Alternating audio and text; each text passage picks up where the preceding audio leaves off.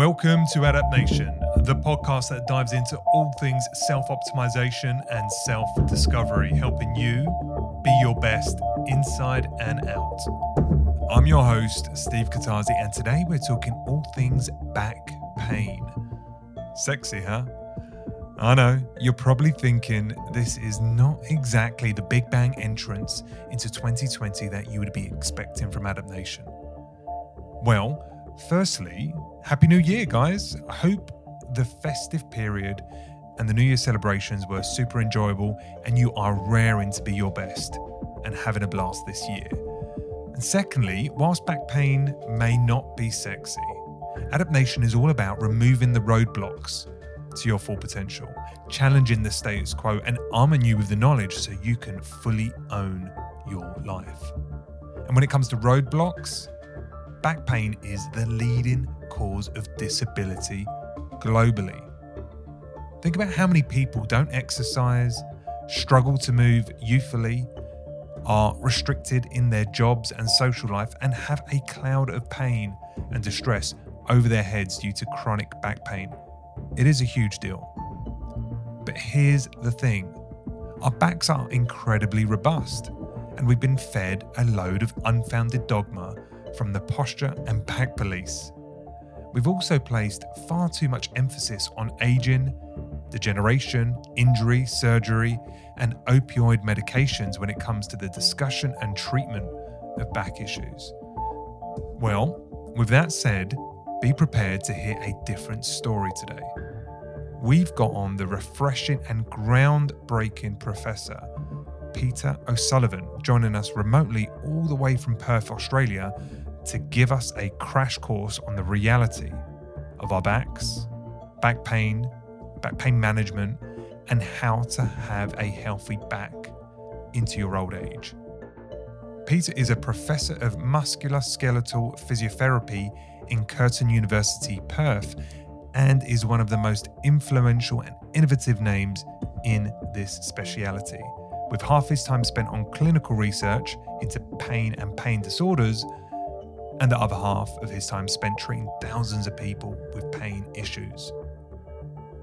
And as always, this is an insightful and hugely practical interview with big ideas, mind blowing concepts, and has the potential to make a big difference to so many people's lives. You can check out the show notes for a full rundown of the topics we discuss and feel free to comment on the adaptnation.io show notes page if you have any questions or comments regarding this discussion in particular. Look, Peter is a great guy, really interesting to speak to, and so refreshing. I am so glad I had the chance to connect, and I'm sure you will enjoy this one loads. So let's get into it. Let's talk all things back pain with the marvelous Professor Peter O'Sullivan.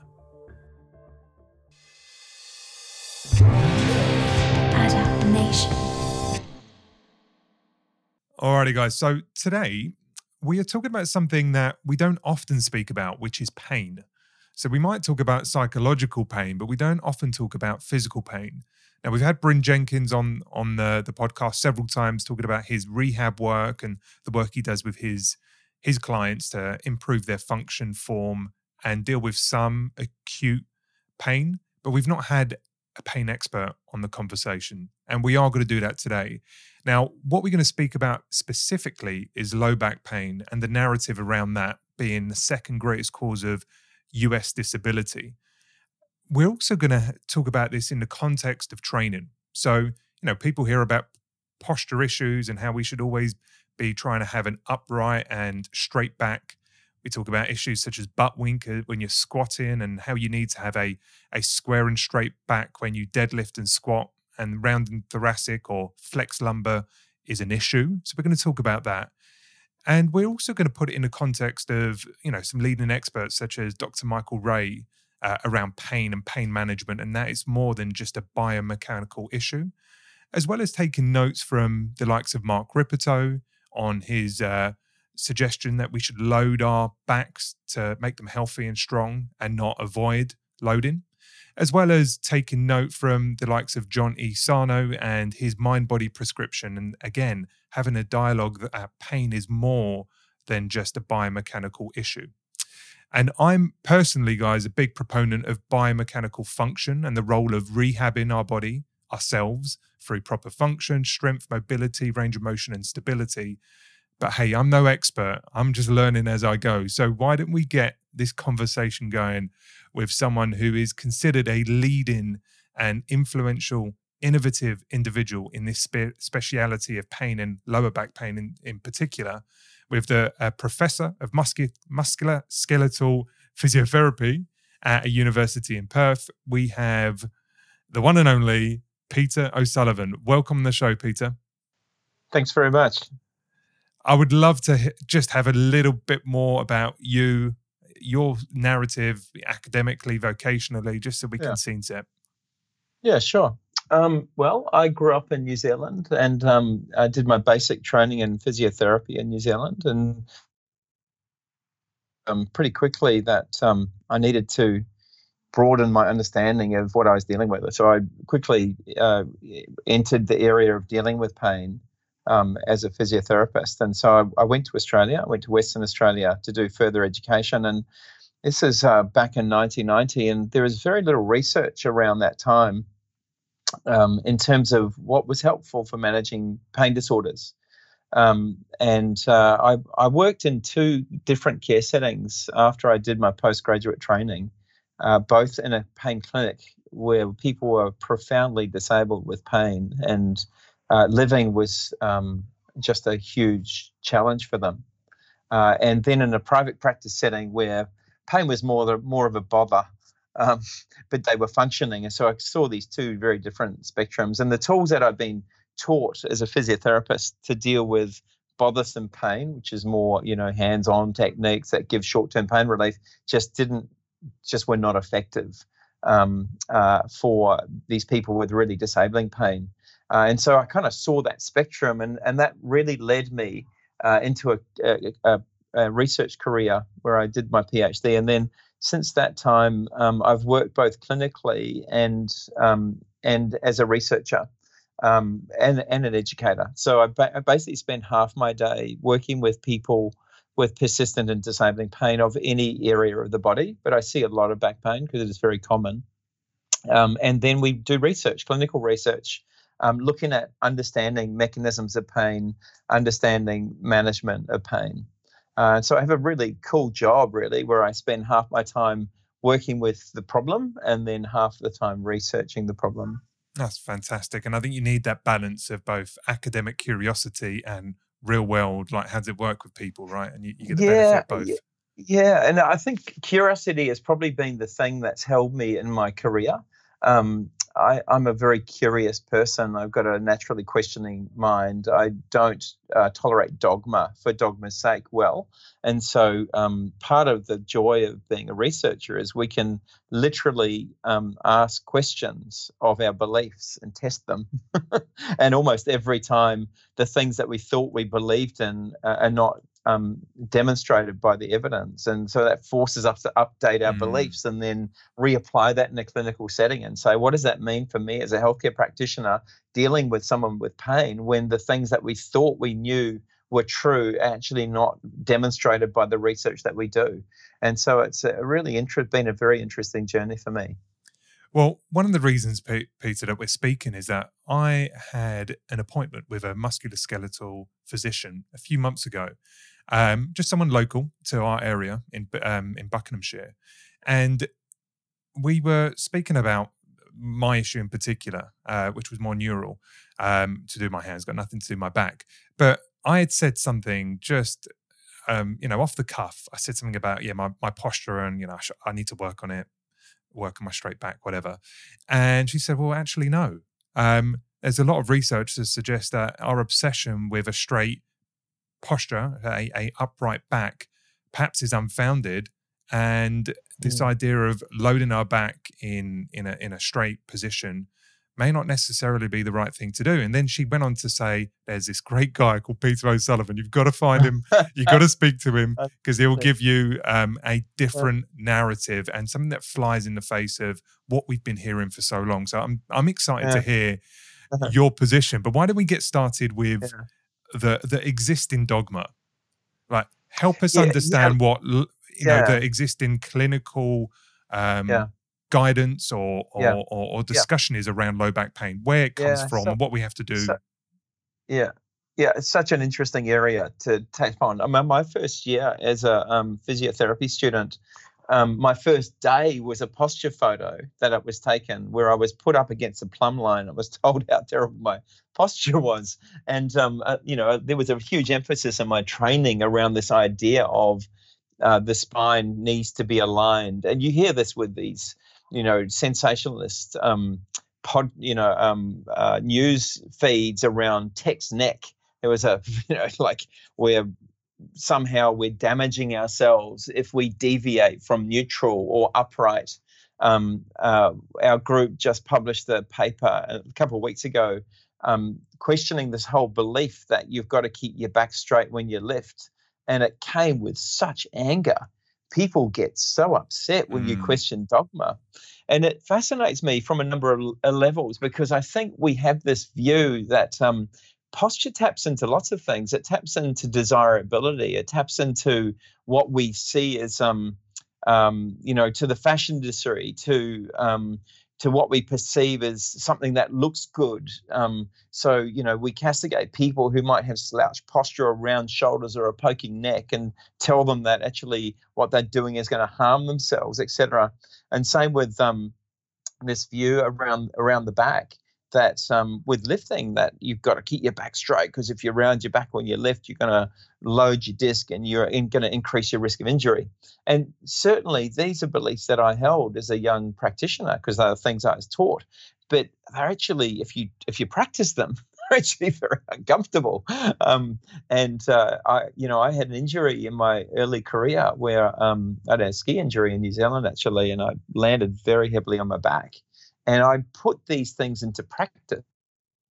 But Absolute pickle, trying to hold my posture stiff and straight. And, and I ended up in a lot of pain. And one day someone said to me, Why are you holding yourself so awkwardly? Mm. And I had this moment of realization that I was holding all this tension in my body based on a belief, and it felt deeply uncomfortable. Um, and so that was one of the catalysts for for us looking into um, this issue with posture, um, and more recently around lifting. Um, so posture in sitting and standing, and then in lifting, uh, in a number of studies, and um, and what we've found is, well, when you sit up straight, which is, there's nothing wrong with sitting up straight, it does hold more tension in your body. It's harder work. Um, and if you do it all day and you don't vary it, it might become quite tiring. And if your if your muscles are, and your structures are sensitive, it might be quite come uncomfortable. So it's not dangerous to do, but but it's not particularly relaxing. Um, and so I'm sitting to you with my legs cross slouched back into my chair. It's very relaxing. I've had a long day. Um, but we would demonize a posture like that, say, oh, that's bad for your back and it's going to increase your risk of neck pain, headaches, back pain, goodness knows what. Um, uh, and so we've also done studies looking at um, populations of young people um, and also older people to go, what is what does normal posture look like? Um, and um, basically, um, you know, there are a whole variety of postures that are out there, and and and interestingly, the thing that best predicts someone's posture is their gender. So males tend to sit more rounded and slouched than females. And mm. part of this, I wonder, is social conditioning. If you think about who gets posture messages and who probably adheres to them, and I've got a daughter who has had these posture messages at school through dance through you know all these layers of her life of sit up tall pull your belly in this this desirability of what we think we should look like. And then we've attached this kind of health component onto it to say well if you don't do that you're going to end up with a hunchback or you're going to end up with you know terrible pain or you increase your risk of injury. And actually there's no evidence for this. And in these large studies looking at um, posture and pain the way you sit doesn't really predict much at all in fact what we do know is that when you have pain people tend to hold more tension in their body be more guarded and more rigid in the way they move and so often we think we lay traps for people by telling them you know, brace your core, hold tense, you know, hold stiff, don't relax when you bend, etc., which may actually be unhelpful. So there, there is, and I know the work of say Jordan Peterson and many others that talk about the uh, the kind of serotonin and the uh, kind of significance factor of standing up straight, you know, chest out, stand, you know, head up, head tall, and then there's the whole narrative around upper cross syndrome. Uh, and how that's some epidemic of our kind of uh, technological uh, life. Um, yeah, I, I, do. I do feel that there is some. You know, there is a emotional change when I sit up straight and I'm holding myself tight, or, or at least um, yeah. I you know, think upright. there's a very yeah. I think there's a difference between holding. You know, we see. A, I see in my work. I see a lot of people who are highly distressed with pain, and they're holding their. They're not holding a relaxed, upright, confident, strong position. They'll be holding a tense, guarded, protective position. And I think there are different attitudes around posture that do demonstrate different emotions. And a lot of those um, postural experiments are very short lived. They don't track people over a long period of time. They're, they're experiments where you get people to hold two different postures and you look at something, uh, but they don't track people over time. They don't look at people in pain and look at how they move. So we're not demonizing our posture, but we're just saying you can't tell people you can there is no evidence to tell people that you need to hold this posture all the time, or the mm-hmm. or else you'll be damned with pain. There's no evidence for that. Um, uh, you know that idea of what's healthy for the human spine is variability, movement. Movement and loading is really healthy for the body. Holding a body part rigid and tense is not healthy for the body. So, you know, to to to hold um, a variety of postures to me is um, very sensible to adhere to a prescription around only being able to hold a single position doesn't sound sounds um, very limiting uh, in, in, a lot of ways, and and that's certainly what we see with people with pain. I've literally just rushed from the clinic um, and seen a lady who's um, in her sixties, um, who's got back and uh, mid back, lower back and mid back pain, has now stopped her ability to play golf um, it's limited her ability to pick up her kids. She's got osteoporosis. She's now stopped going to the gym and loading her back um, because of this pain. She feels this constant tension in her body. She sat bolt upright. She holds her posture straight. She lifts with a straight back. She's reluctant to bend because she's become fearful, but she can't relax her body. And so, this constant guarding of her back has actually made her very, very painful and it's limited her capacity to function. Now, that's an example of someone who's developed a belief around I've got to protect my vulnerable spine by guarding it and holding it rigid, um, which is not freeing at all. And we would see that as a very unhelpful thing for her. Or actually, at the end of the session, getting her to relax her body and engage with a variety of movements to be strong to load, but to be soft to support, you know, and she can't even, you know, for her to slump a posture, it's just to relax her posture. And I think we demonize this idea of um, posture in terms of um, relaxed is good for the human body, active is good for the human body, but sometimes we don't give that um, uh, that license to people mm. to have that capacity to vary what they do because we put these rules around it which aren't exactly evidence based. Okay, so th- that makes perfect sense. By the way, I mean I, I do think we are um, we do have an obsession um, around you know proactivity, strength, ownership, and part of that is expressed through how we hold ourselves physically. Mm, and perhaps exactly. there's too much sympathetic demand on our lives and not enough appreciation for the parasympathetic. I know that seems to oh, be a, a common thread. And as you say, like holding your posture and relaxing your muscles.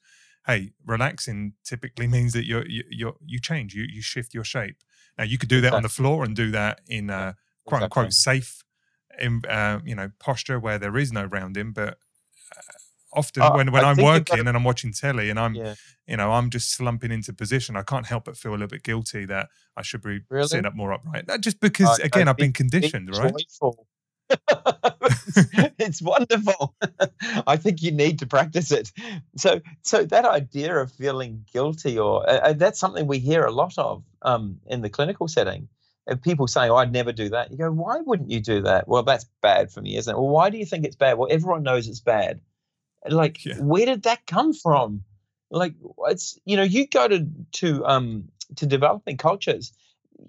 in around the world, they're, they're bending over with straight legs in the fields. They're squatting with a round back. We have they haven't been um, uh, infiltrated by the posture police to tell them that they're doing something terribly wrong. They're just getting on with living. Mm. We've done something quite dreadful, I think, in the Western world of um, of creating these beliefs that are just not evidence informed uh, to give people freedom to, you know, we see this with women keep your legs together. You know, like where did that come from?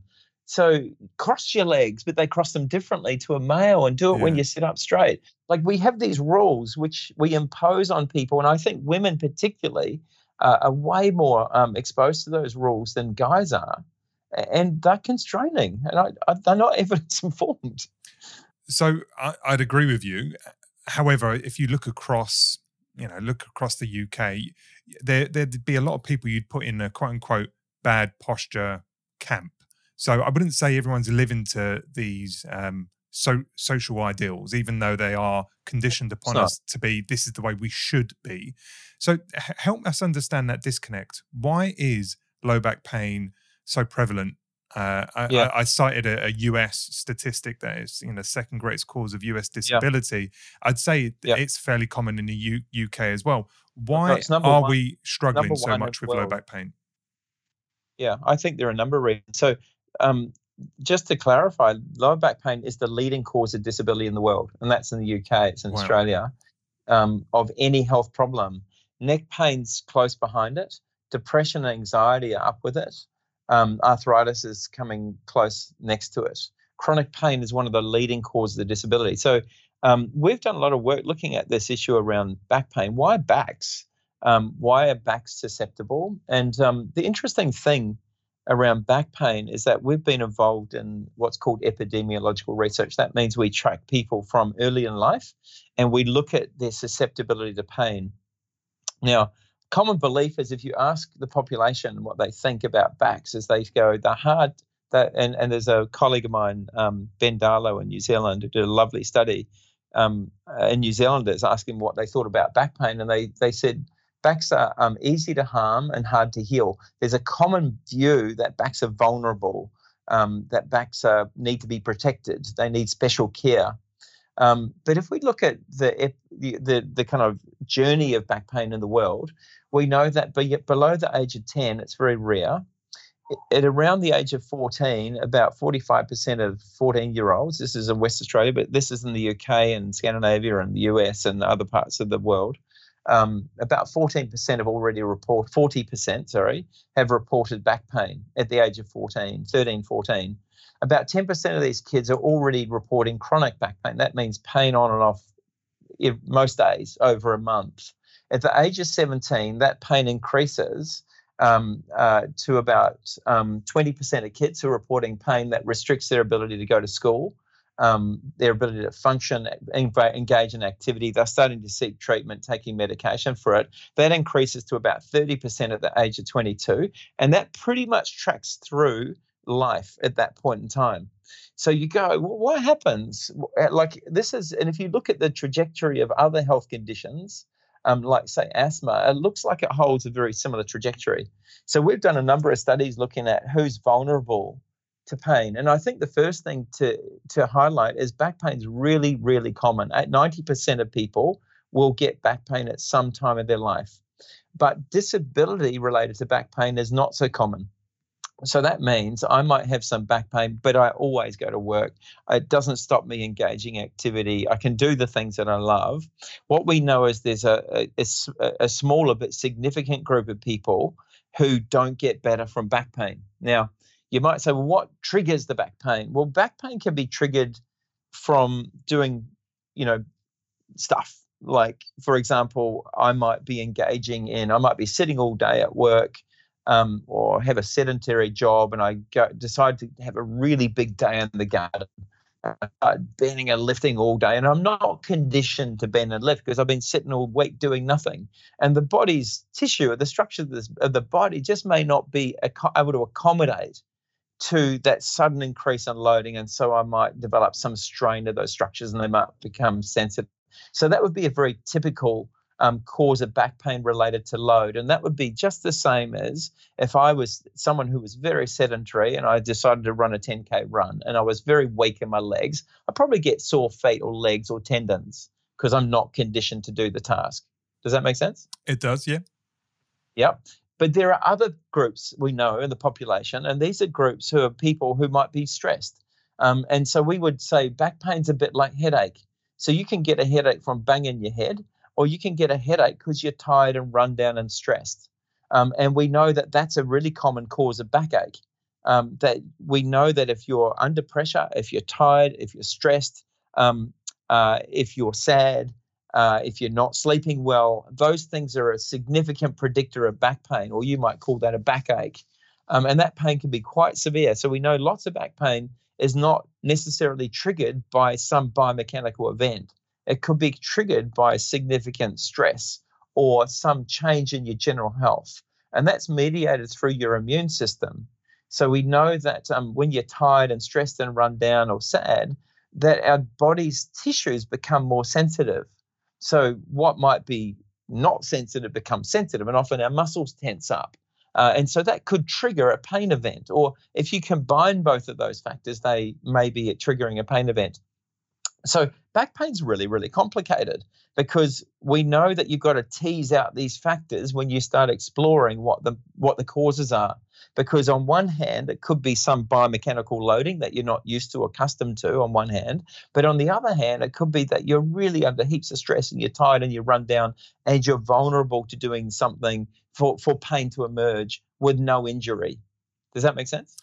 It does. I, I think you're referring to something Different called uh, social psycho, right? Which is um, this this idea that uh, I think we we all assume that pain is a direct result of some kind of tissue or mechanical damage, yeah. but there seems to be yeah. a whole a whole body true. of research and and and community in the you know kind of pain management sphere that are acknowledging yeah. hey it's way beyond yeah. that there's this whole kind of Absolutely. social and psycho aspect of it Absolutely. Well.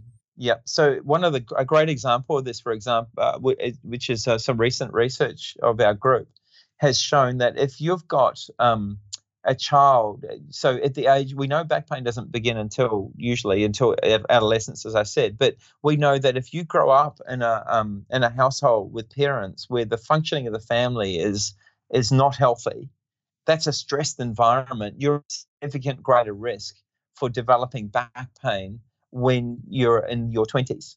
So that's early life factors that influence the development of your nervous system and influence how your body and your nervous system res- responds to stress will influence your susceptibility of pain at a later time in your life. Now, that's not about your structure, that's about the way your nervous system is responding to stress.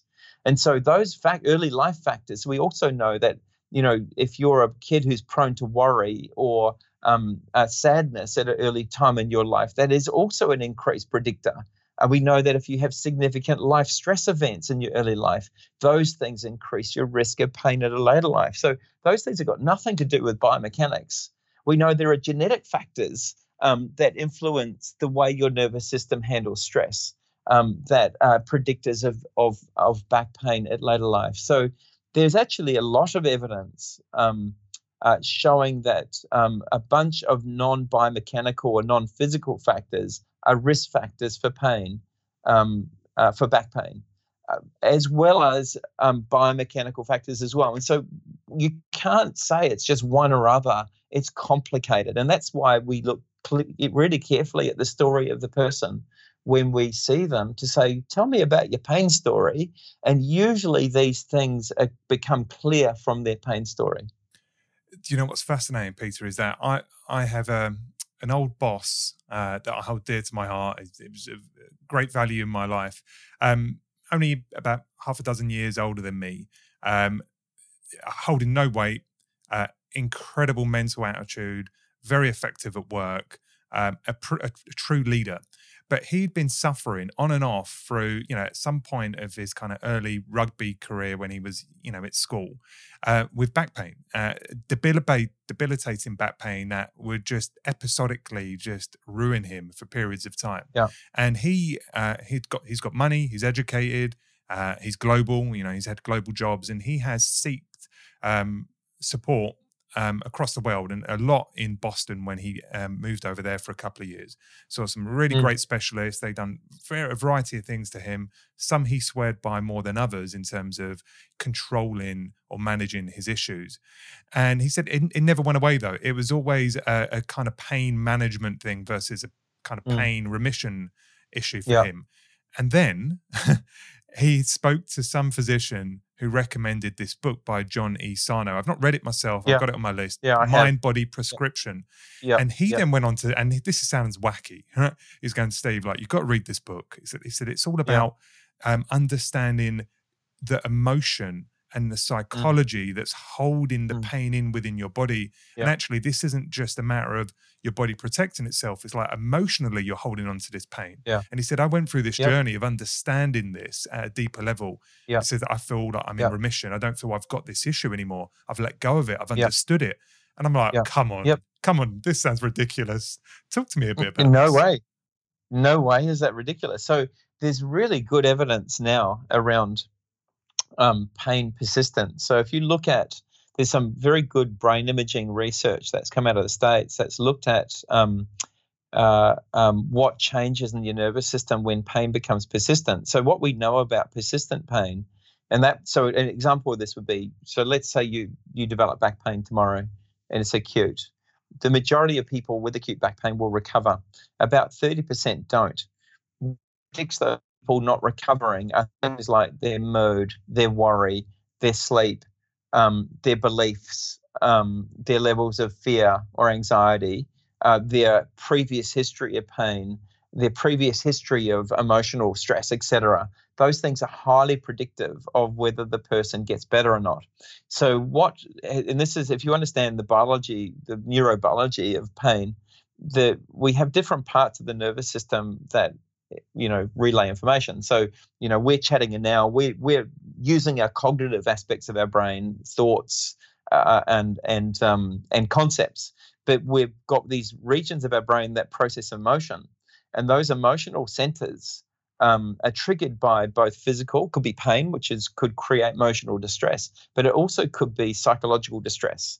And that processing in, in that emotional aspect of your brain is strongly linked to um, other processes in the body which influence sensitivity in the nervous system, which can target regions of the body like the neck and the back.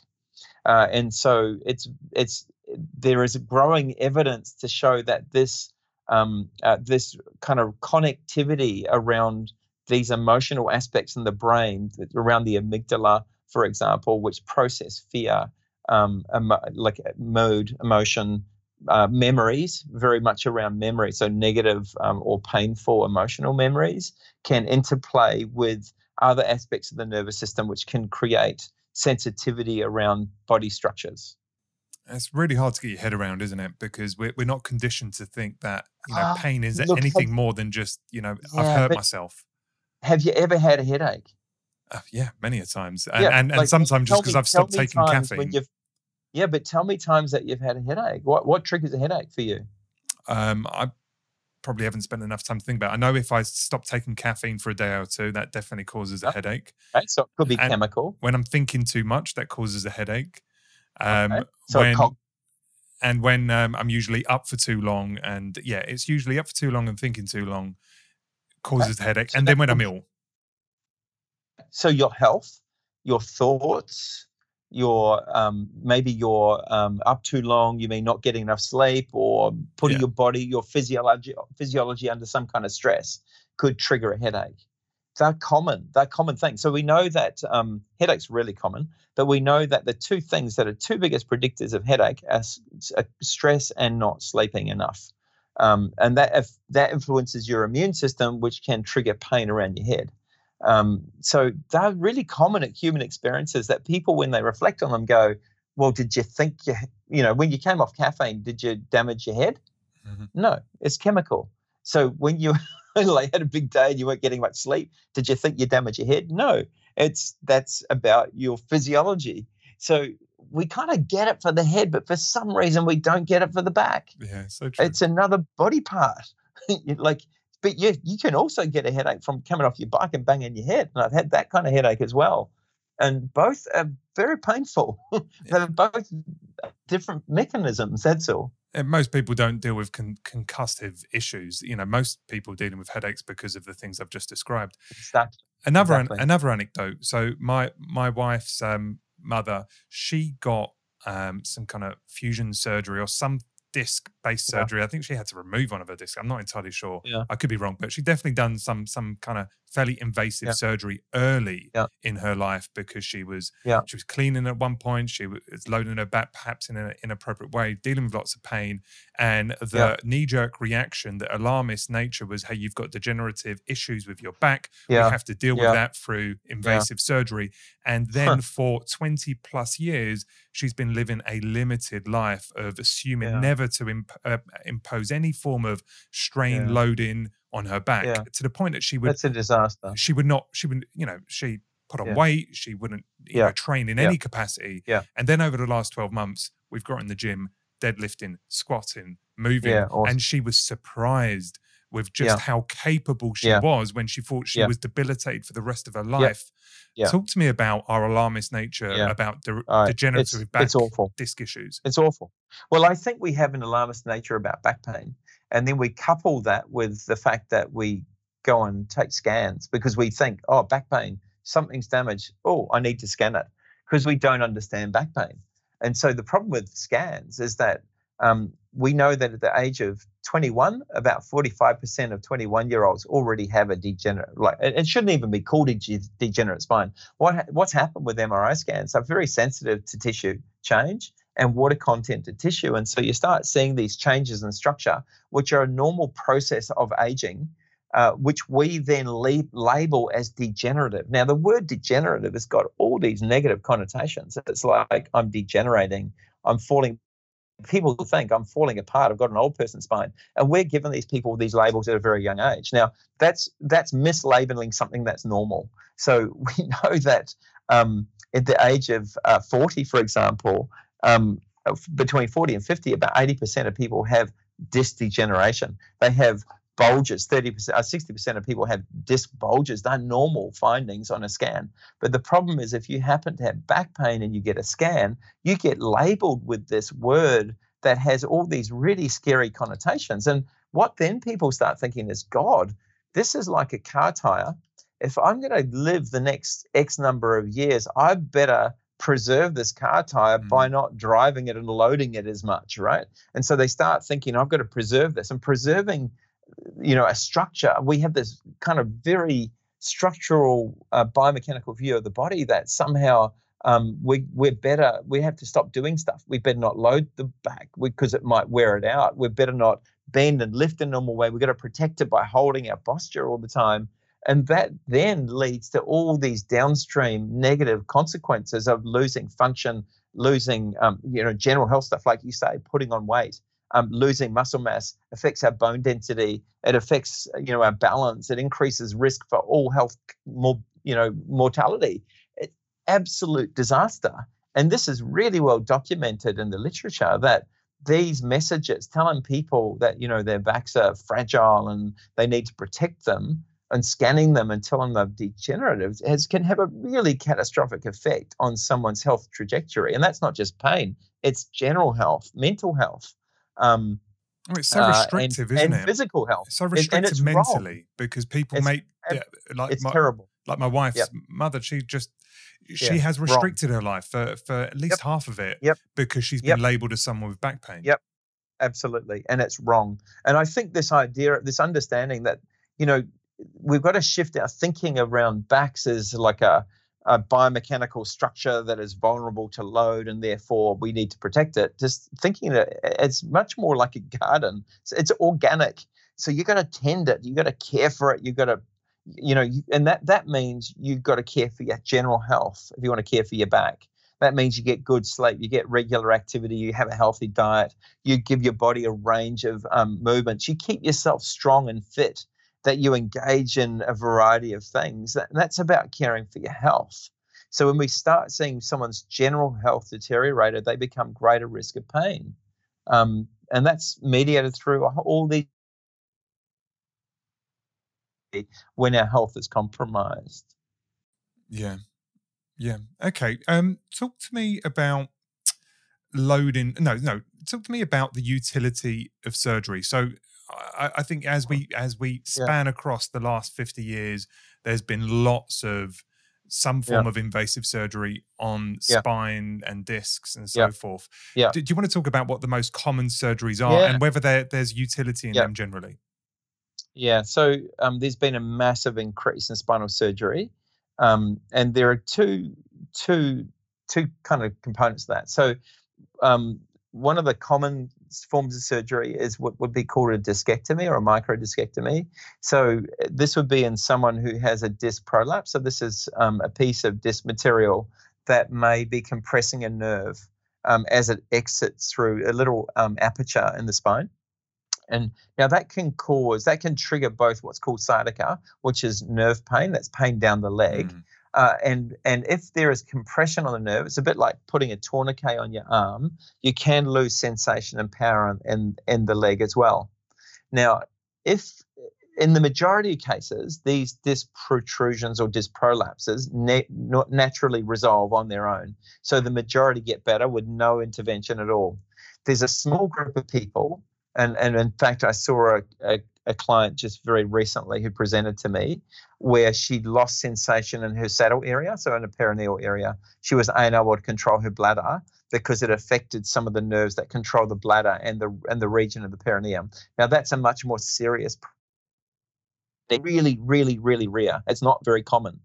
Uh, a lot of times people are operated on based on the finding on a scan, not necessarily their clinical finding. Um, and so, for example, we know that uh, I saw a chap recently. He had um, pain in his back, radiating down his leg. Went to a surgeon. He said, "You need to have a discectomy." He didn't. He wasn't very comfortable because the surgeon didn't really explain what was going on. He went home, checked out through the internet that most of these things naturally recover on their own. Got a second opinion. Seven weeks weeks later, his pain is completely resolved, and he's back doing all the things he needs. Now, he never had surgery. And that's the most common pathway um, uh, as resolution of that kind of problem. But very often people are in pain and they're distressed and they get told you need to have an operation. They're not told, look, there are risks that come with this operation. The body's really, really clever. It, it usually resolves these things on their own. We can give you some medication to give you some pain relief. We're going to get you moving and get you active because it will help with your recovery, um, and we'll monitor that um, as long as these other factors, like you're not losing control of your bowel and bladder, um, um, uh, are not part of your story. So that's the probably you know that that's a, an important differentiation. The other um, common cause of, oh, not cause, the other common reason that's uh, uh, really massively increased recently is is um, surgery for back pain. Um, so that other one's more for leg pain. That's when you've got a nerve that's involved. For back pain, this is more um, surgery like a disc replacement or a fusion. Mm. So this is around this view that your pain is caused by your degenerate discs. So we will either fuse the disc together or we'll put a little um, a cup between the discs um, as a disc replacement. Now that's increasing massively. Uh, uh, but the long-term outcomes of the studies that look at um, lumbar surgery, uh, lumbar fusion, or um, or disc replacements show that um, the outcomes are no no better than um, non-surgical approaches, good non-surgical care that involves addressing things like movement and activity, just the stuff that you've done with your mother-in-law. Um, and and the risks that come with those big surgical operations is significant. The other big issue that we know that's a common thing now in, in the UK and in our parts of the world is this opioid epidemic. Is that we're giving people these really um, uh, risky drugs that are very very poor, bad for their health, and those drugs, while can be potent in the short, actually increase the sensitivity of the nervous system in the long term, and they're linked to all kinds of other health problems. So, and that's commonly prescribed around lumbar surgery. So, there is some evidence that if you go and have these big surgeries for the spine, you could end up becoming dependent on these other medication as well um, as a sleep process. So, there's a big industry out there promoting um, frightening people and promoting surgery as the only option for managing back pain. And very rarely do they get really high value non surgical care that engages them with um, building confidence back in their body. Just the things you said that your mum, mother-in-law did. Uh, of getting getting confidence to load and bend and use that body part and lose weight and get healthy in themselves. How, how as a percentage, I know this is pure speculation and conjecture, but how, yeah. as a percentage of surgeries that are performed globally, how many of them do you think are actually warranted? um, oh, that would be tough to say, but um, it's interesting. If you look at the um, Australian care environment, if you look at the public health system, so that'd be like your NHS, the the amount of spinal surgery hasn't increased at all in the last 15 years, 20 years. Um, but if you look at the private health system, there's been an exponential increase in the amount of surgery that's been done.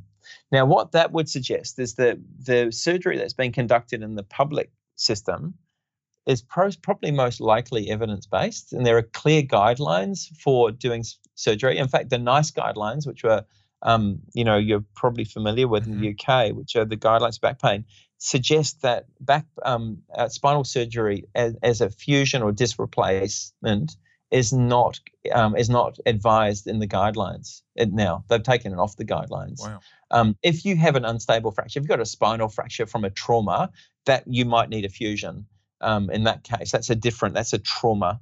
Um, uh, if you've got, you know, as I said, uh, compression of a nerve where you can't pee and stuff, that's an evidence-based intervention is to do that. But the majority of spinal fusions that are done um, are not uh, guidelines based, and very often those people don't get high value care as an alternative before they go through into the other into the other group.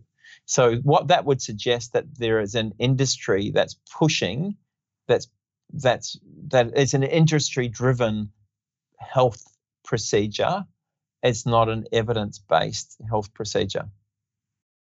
Mm. So you would uh, again not trying to put words in your mouth. You would say that, that a lot of a lot. back surgery is avoid is avoidable. Uh, look, it depends on the case. So as I said to you, if you don't have if if you don't have um, you know, an unstable fracture from a trauma, like a motor vehicle trauma, if you don't have a loss of um, progressive loss of power um, from a compressed nerve that's affecting your bladder control, etc., um, what then? Why would you have surgery? Why would you, given that the evidence doesn't support it's better than non-surgical care? Hmm. Um, and that would be the conversation that I would have with people that I would see.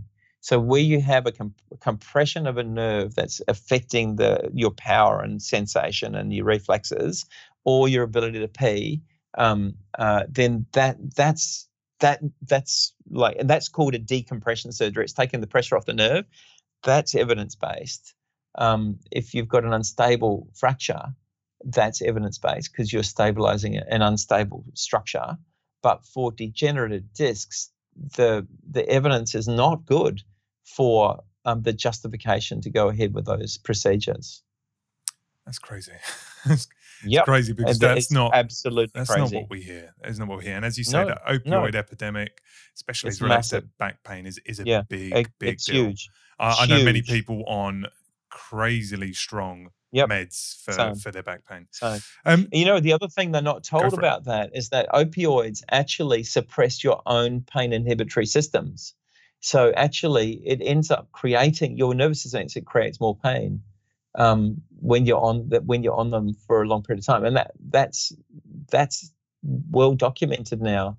So the other thing that's emerged around opioids, if you look at someone's general health, their mental health, their physical health, their general health is consistently worse on those medications. So actually, we're hurting people. And that doesn't We're doing that doesn't surprise you really when you think about you know the chronic no. use no. of uh, medication to you know run yeah. and operate. It yeah. just doesn't make sense intuitively. No. That's probably a good thing long term. Um, no, and I think a lot, a lot of people get very angry when you say things like this because they like going, they feel like we're um, judging. You know, we don't, we're not, yeah, judging them. We're not listening to them. And, and I think well, it's a failure in our health system because we haven't given people really good alternatives. You know, when people are suffering and they're distressed because of pain, we, we want to do something for them. But I think we have to be really honest and say, look, there are different pathways for managing pain, and these pathways come with great risk. Um, and so we need to be clear about what those risks are. These pathways are very safe. They're very effective, but they demand a partnership with you and me. So, because I think we have this view that we we live in a quick fix society, Mm. and we want offer, we want, they want Yeah. it, but we have to be honest. It's like you can't. Where, where did the tablet come that fixed, you know, depression? We know that antidepressants can have an effect, but we haven't fixed depression in society. We've got anxiety and, and depression rates increasing in society. We've got more and more people on these medications. Like in the same with back pain, the more money we're spent on drugs and injections and surgery, the disability is actually getting worse as a Yeah. society. So we're clearly doing something really not right. And and when you start questioning this, people get really pissed off, and they start. You know, I I get a lot of very negative, um, um, uh, you know, feedback on these kinds of comments, and it and I deeply care for the people I work with. Um, but we just haven't told people the, the the true story about pain to say, look, in some cases it is about structure, but in other cases it's not. And our job is to differentiate between the two. Surgery can be really helpful and important in a small group of people, but it's not the answer for a lot of people. And so we would say that, you know, giving people a good understanding and coaching them to um, engage with living and movement and activity and safety of loading and good sleep and sensible diet, that's for everybody, right? There's a small group who may require surgery, but that's for a very small group. What we're doing at the moment is we're treating a lot of people with not good care, and we're missing out on treating people with what we call high value care. That's care that's not risky, um, and that can be very effective. We're not funding it as health systems, and we're not supporting people to and have those on, honest conversations with them. And I do think, though, you know, the the issue is deeper than you know industry profit or you know industry motivation because ultimately, what does No, the, lots what, of factors. what, what does industry do? They respond to the market. And what does the market yes, want? People want quick Yeah. fixes. They want yeah, immediate totally. resolution. Take Yeah. this pill, Yep. do this one thing, Yep. and then I'm resolved of my ailments. Yep. But the reality Absolutely. is, Peter, that It's across true. ev- an- anything and everything I've spoken about Yeah. over the hundreds of podcasts I've had, Yeah. the quick fix is never the solution. It's always the No, things you've not. just said, which is Yeah. taking due care and attention of your body Yeah, and it is. taking a right, uh, you know, long term habits around nutrition, sleep, Absolutely. recovery, exercise. It's always the same guidance. and, and always. social stuff as well is really important. You know, healthy relationships in in in work and at home are also really important things that are quite predictive. We call these social determinants. Are quite predictive of um, of uh, outcomes for people with pain and all health as well.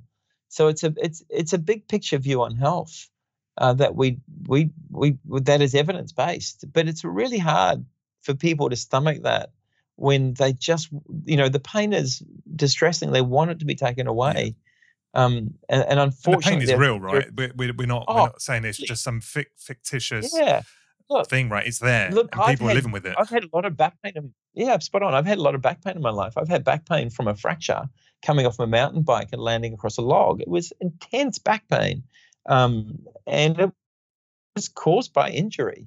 I've also had back pain that wasn't caused by injury. That was also very intense. I'm lucky that I understand. I understood the processes. Um, the way I managed, managed my fracture was to let it heal. Um, the way I managed the my other pain emergence was to understand that I needed a, more sleep and I needed to get more activity and I needed to take better care for my general health. Um, and that's the conversation that we have with the people we see to say, look, there are different kinds of pain. There's pain from tissue injury, but the story is you will know there's, tis- there's pain from structure. but there's also pain from all these other things that we've talked about. And so having a, a very um, honest and um, and a qualified health practitioner can help tease out those different factors for the individual to kind of map a plan um, that is evidence informed and that is not risky so I would love for us, Peter, but um, we're going to we will close on maybe some practical guidance for life and practical guidance for kind of managing uh, current back pain. But before we get to that, I just wanted to navigate through this idea of loading the back and lifting with a straight yeah. back, and just some some context. Yeah. Yep. I've I've listened to Mark yep. Mark Rippetoe. I'm not sure if you're aware of him. He's a he's a senior lifter, starting strength. Uh, you know, pow- previous power lifter. Um, he he coaches a lot of people through really just regaining functional strength uh, through the kind of compound lifts. And one of his kind of big uh, kind of discussions is around back pain. He acknowledges how mm. prevalent it is. And he's also very counterculture. His view is, hey, you've got to load the back. You've got to load the back to make it um, healthy and functional. Yep. And he talks about loading the back under significant, you know, tensile and um, uh, sorry compressive and shear strength yep. and he said that that yep. is not a problem he then goes on to say that you know we're hominids we stand upright as a result our backs are going to quote unquote degenerate just through the the nature of us loading our spine in a way yeah, which I, previously I we, we, would have been on all I don't fours. go with that bit. okay, well, anyway, I go he, with the first. so so talk to us a little bit about loading your back yeah. and whether it's good yeah. or bad for you, and then this whole idea of straight back lifting. Yeah. Okay. So there are two different thoughts. Um, so uh, you you you had me with you uh, right up until that like upright thing because that's kind of contradictory. You're saying that it's good for your back, but actually loading your back causes degeneration. That's contradictory to me. It's like loading the back is good for your health.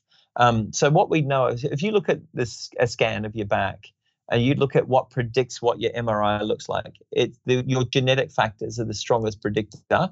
Um, next biggest predictor is if you're carrying too much belly fat around your waist. Um, the next biggest predictor is your age. How much you load your back is not a great predictor. In fact, it goes the opposite to what people think. So there was a lovely study that was conducted, uh, um, published a couple of years ago, that looked at people who never ran middle distance and long distance runners and they looked at how strong the structures around the like the disc structures were and the long distance runners had the strongest disc structures. The people who didn't do any running had the weakest disc structures so that's around the density of the structures of the back. So what we know you look at a tennis player which is the bigger arm? Which is the stronger muscles? Which are the bones that are thicker? It's the racket arm. If you look at someone who engages in graduated loading of their back the bones are stronger, the ligaments are stronger, the muscles are stronger. And that's based on the fact that you gradually load that those structures. So it takes time for the body to adapt to load. So what you can't do is take someone who's been sedentary and throw them in the gym and get them to lift 100 Ks. You have to find the point of tolerance and that you gradually load them up over time. So that's so what we know is load is really really good. It's good for your bone health, your muscle strength, um, it's good for your mental health. Loading is good. it's really good for you. Um, it will make your body, your back stronger and more resilient to load. So we get better at the thing we practice, basically. Now, this issue around straight back, we just, um, um, our group just published a paper looking at all the evidence in the world at the moment of the risk of lifting with a round or a flex back. And we couldn't find a single study to support that there was a risk with it. Now we've demonized lifting to say, my God, if you're going to lift, you've got to hold this, otherwise you're going to, you know, damage your discs. Well, we we haven't seen. There's no evidence for that at all. So there is an absence of good evidence at the moment around that. Um, what we do know though is that um, uh, you know the risk to to lifting uh, is more around you're not um, you're not trained or conditioned to the task. We also know that people who engage in a repeated lifting task, if they're tired and fatigued and run down, uh, are greater risk. And that fits with those other factors that we talked about before around your general health. Um, we would say to people that, um, uh, and, and, we often hear this with manual workers, they go, look, we get given this ergonomic advice. It's ridiculous. There's no way in my job as a plumber when I've got to bend down and twist in these awkward positions, I can do that in the way I've been taught. It's mm. not possible. Um, so we're asking people to do one thing, uh, and that's different in a controlled environment like a gym. But if you look at people engaged in manual work, they often laugh at this advice because they're going, "That's a joke. It's not possible in my job." Um, and so we're asking people to do something they just can't physically do. That's number number two. So one number one, there's no evidence. Number two, if you look at all the studies that have told people how to lift well, hasn't reduced back pain at all. Um, number three, a lot of people can't even do it because it doesn't it's not realistic in their job environment and number four is um, you know it's healthy it's important for the body to develop um, resilience in a range of postures not just a posture so if all you do is teach yourself to to take load when you're back straight what do you do when you get your golf clubs out of the boot of the car or you're picking up something heavy from the boot of the car? Or what does a mum do when they pick their kid out of a baby seat uh, at the back of the car? Because there's no way they can do that. So we're we're we're actually leaving people quite vulnerable um, to when they have to bend their back and load it. Mm. And so we would say to people, we need to get you confident and accustomed to loading your back in a variety of ways to make you resilient in a variety of things in your life. And, and that's just common sense. It's like you don't teach football players just to run in straight lines. You teach them to cut, sidestep, you know, suddenly load, jump, land. You teach them to get a variety of control through their knee and their lower limb. In the same way, we would do the same thing for the back. So we work with groups like um, um, uh, like dancers, uh, you know, different forms of athletes throwers, etc. They tell a rower they can't bend their back. It's ridiculous. Of course, they bend their back repetitively under load. Yeah. That's the nature of their job. Tell a cyclist they can't load their back when they're cycling. You look at all of them in the Tour de France, they've all got round backs because they're more aerodynamic and they get better power ratios through their lower limbs. So we've created a really crazy narrative that is just doesn't make sense in my mind. I, I, hear you, and then you've you've made a very strong case that you know functionally eh, there's many vocations or activities where a straight back is just non-conducive to optimal performance or comfort. Crazy. But yeah, but talk to me about eh, so those those big compound gym lifts, squat and deadlifts. Let's look at a deadlift, right? If you look at a, you know the deadlift guidance across you know most of the strength and conditioning right. in industry, some will mm. be counter this, mm. but the majority will say, you know, for for protecting your back, and ensuring you don't have herniated discs and cause a whole heap of problems. One, you want to brace. Two, one, you engage your lats. And three, you want to maintain a, a level of straight back, both the lumbar not over flexing and uh, not rounding your upper back too much. You really want to ra- maintain a relatively straight torso as you lift from the floor to protect your your discs. Is uh, one is that true, and two, how much latitude is there? Because I can imagine some lifting techniques which would be awful for your back. Uh, well, we say that, but actually, the human spine, it's just the human body is amazing what it could accommodate to. If you look at, you know, you go and go and watch Cirque du Soleil, you look at what those people do with their bodies. I mean, they break every rule in the book, every rule mm. around the way they load and move their bodies. They're amazing athletes. They're not holding their bodies in one position and doing stuff. They're doing all kinds of stuff. Um, and part of that, some of that involves heavy lifting.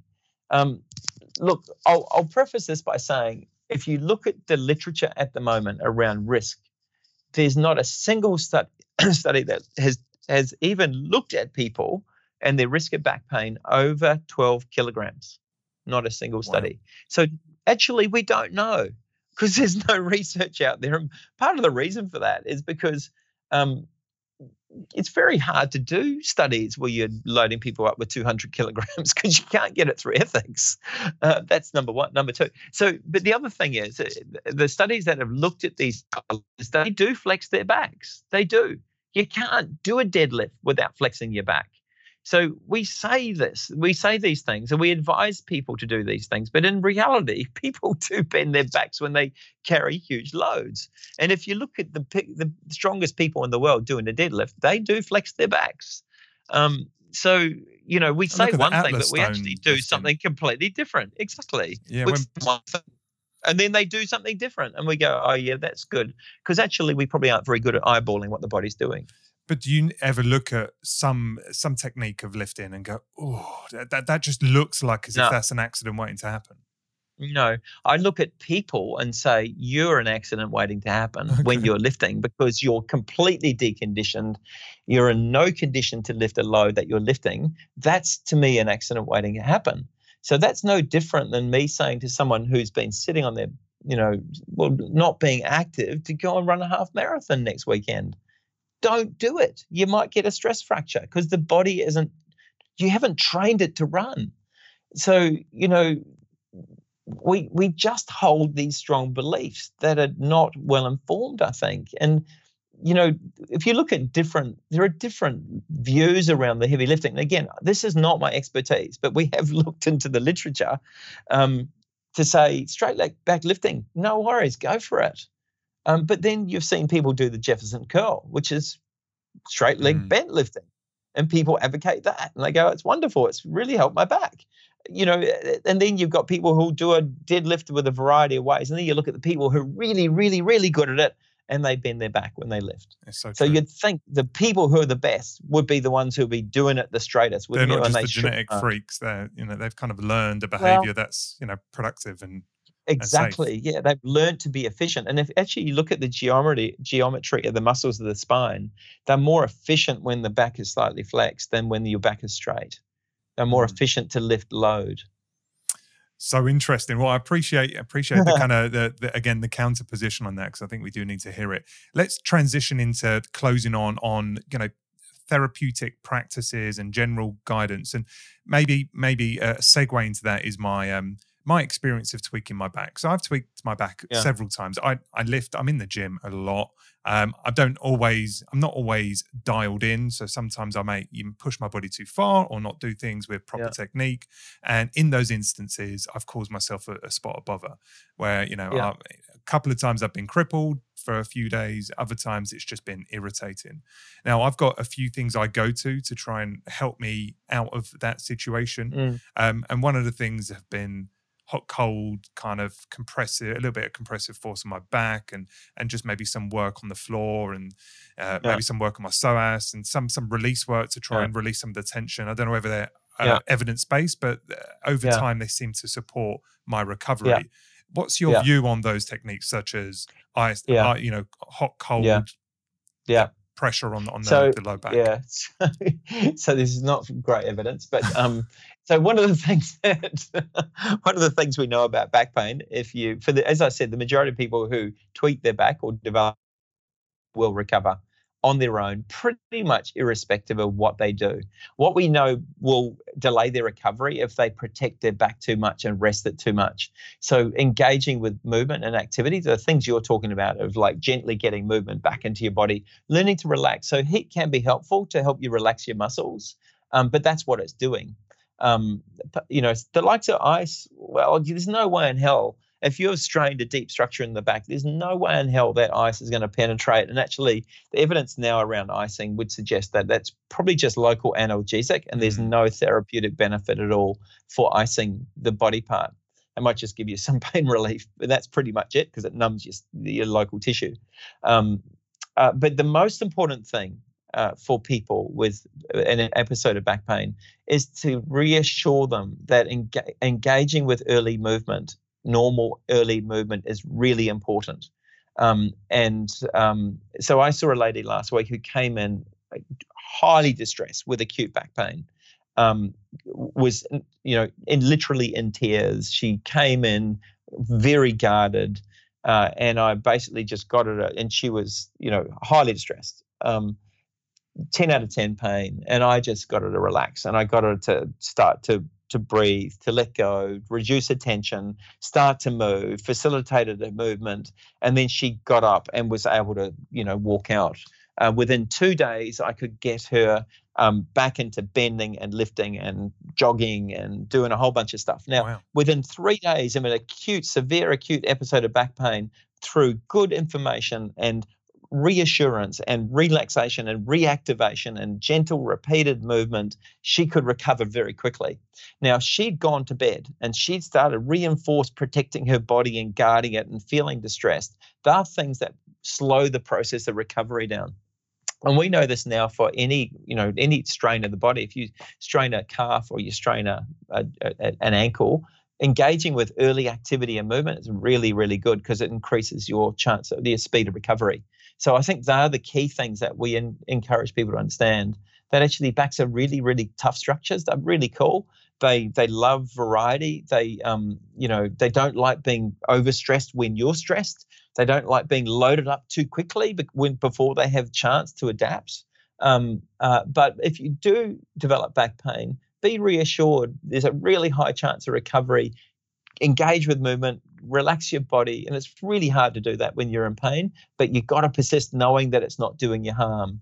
And I think that's the key thing is that um, pain pain might be, you know, back pain might be distressing um, and it's painful. And I've had it but actually engaging with movement is the key for quick recovery as long as your movement is relaxed and normalized and not highly guarded and protected would you not say that the kind of protective rigidity that that comes from like an episode of back pain is your body trying to protect um, and prevent movement in a in at a point where it's highly inflamed? Yeah. I mean, is that do you not want no, to allow no, some rigidity and let no, your body do its thing or not? No. so the only thing we protect is a broken bone. So if you know if you've got a ruptured structure or you've got a prolapsed disc or something, you know, some significant pathology, yeah, of course, that's your body going into protector mode. But for a lot of people, the body it's just the reflex in the system, and the the body doesn't really judge that too well. Um, because we know that relaxing and moving, you've said it yourself, relaxing and moving got, gets you better quickly. Yeah. Um, so you know those protective mechanisms the body the brain doesn't really differentiate pain from a headache uh, so pain from stress then pain from injury mm. damage doesn't really differentiate that so well it just goes oh shit pain it just guards it and that's our job as health practitioners to go ah that and this is what i did with this lady i'm going that's that pain's not because you're damaged that pain's linked to a whole bunch of other factors that were happening in her life that were really, really stressful. And she wasn't sleeping. And then she did the same thing she's done every day and got this acute back pain, and her back just locked up and she freaked out. That wasn't ever about tissue damage. That factors that were going in her life. And because I knew her, I knew very quickly to relax with movement and get her confident to get going because activity is really important for her health. Oh, I love that. I love that. But I if someone did have a fracture, someone did have a fracture, I would be going, mate, you like I saw a guy yesterday had a fracture. I said six weeks. But what you do, carry on. Your body will tell you what it wants and what it doesn't want. Still engage with movement, but just back off heavy loading at the moment, um, because that, that allows your body to heal. The body will tell you in that situation because bone injuries, um, you don't want to completely rest them, but you don't want to um, overload them because it doesn't allow the tissue to heal. Mm. You need a little bit of stress for healing. Okay. This has been fantastic, Peter. Really has. Can we close on um, your kind of as as you see a lot of people?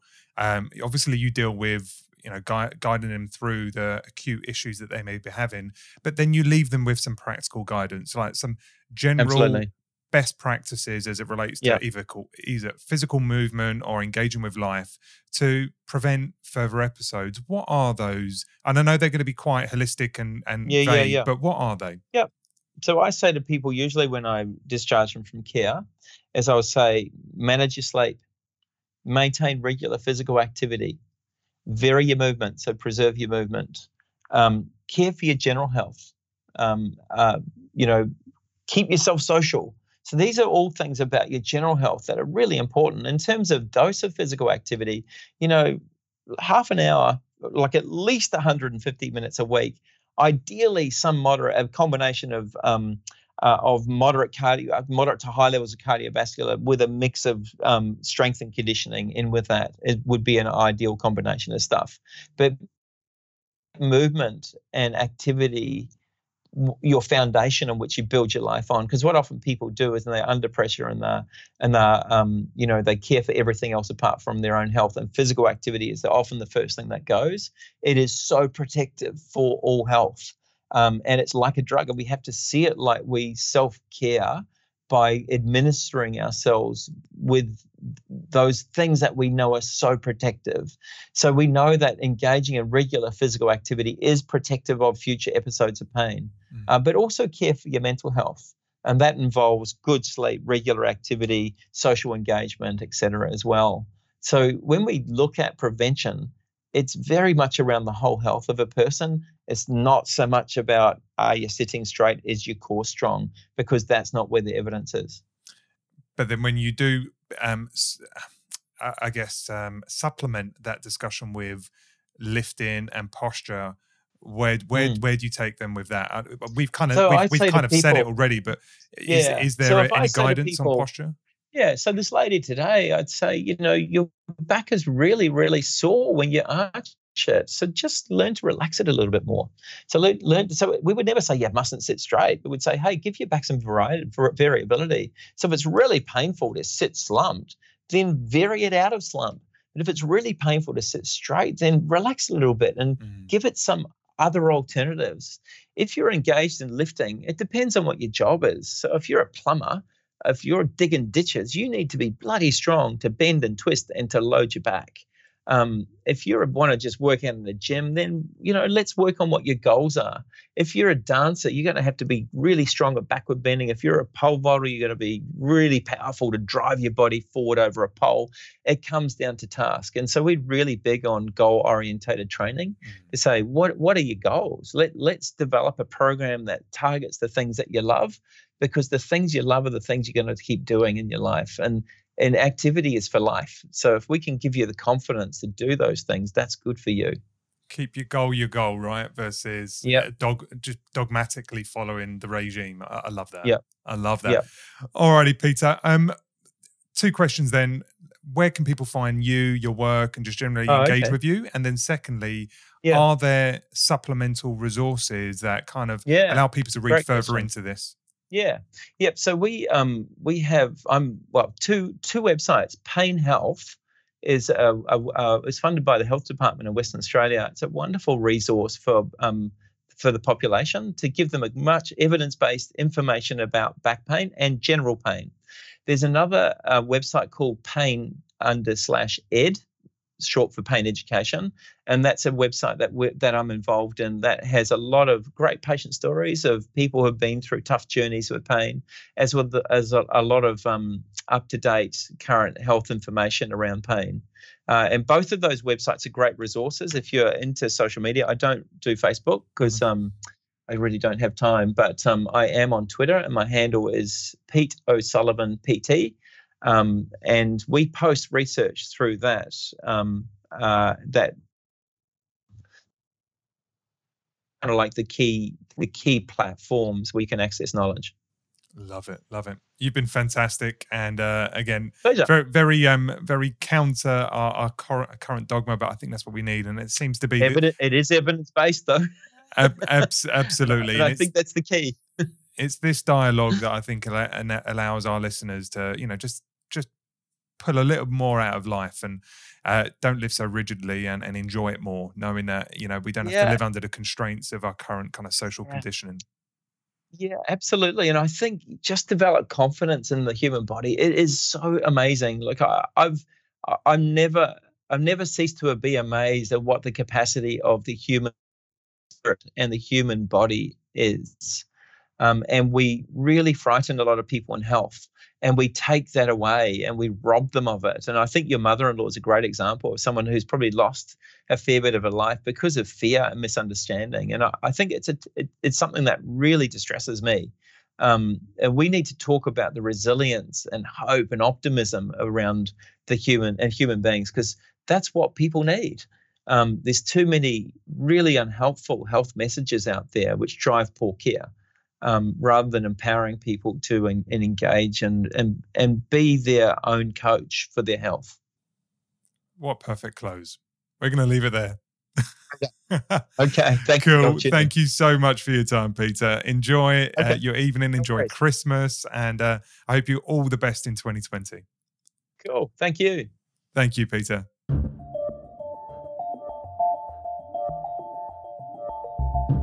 How was that for you?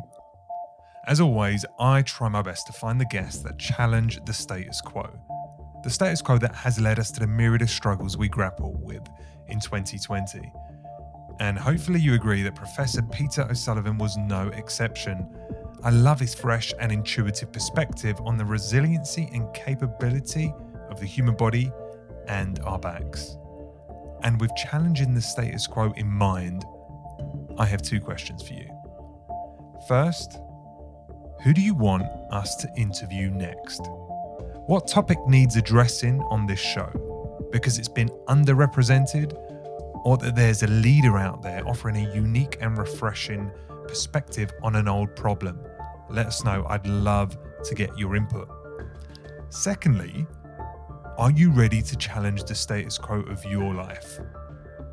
You know, the status quo of who you are, your actions, your outcomes, your health and vitality, and your ability to make big life changes this year.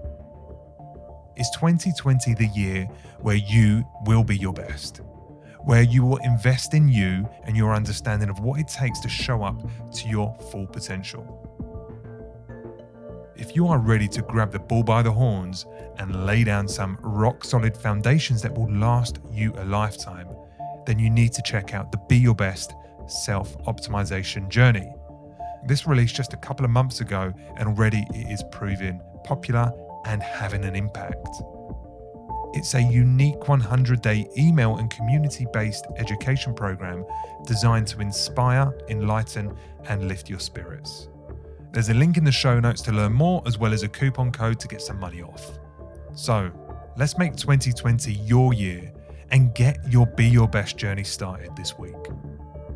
I'll catch you next week, guys, where we have another amazing, great guest on the show. I'm really, really excited about this one.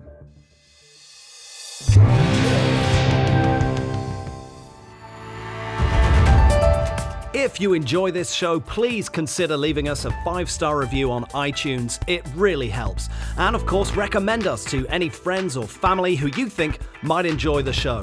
Feel free to get in touch with us via our website, adaptnation.io, or your favorite social media channel. This has been Adapt Nation. Till next time, thanks for listening.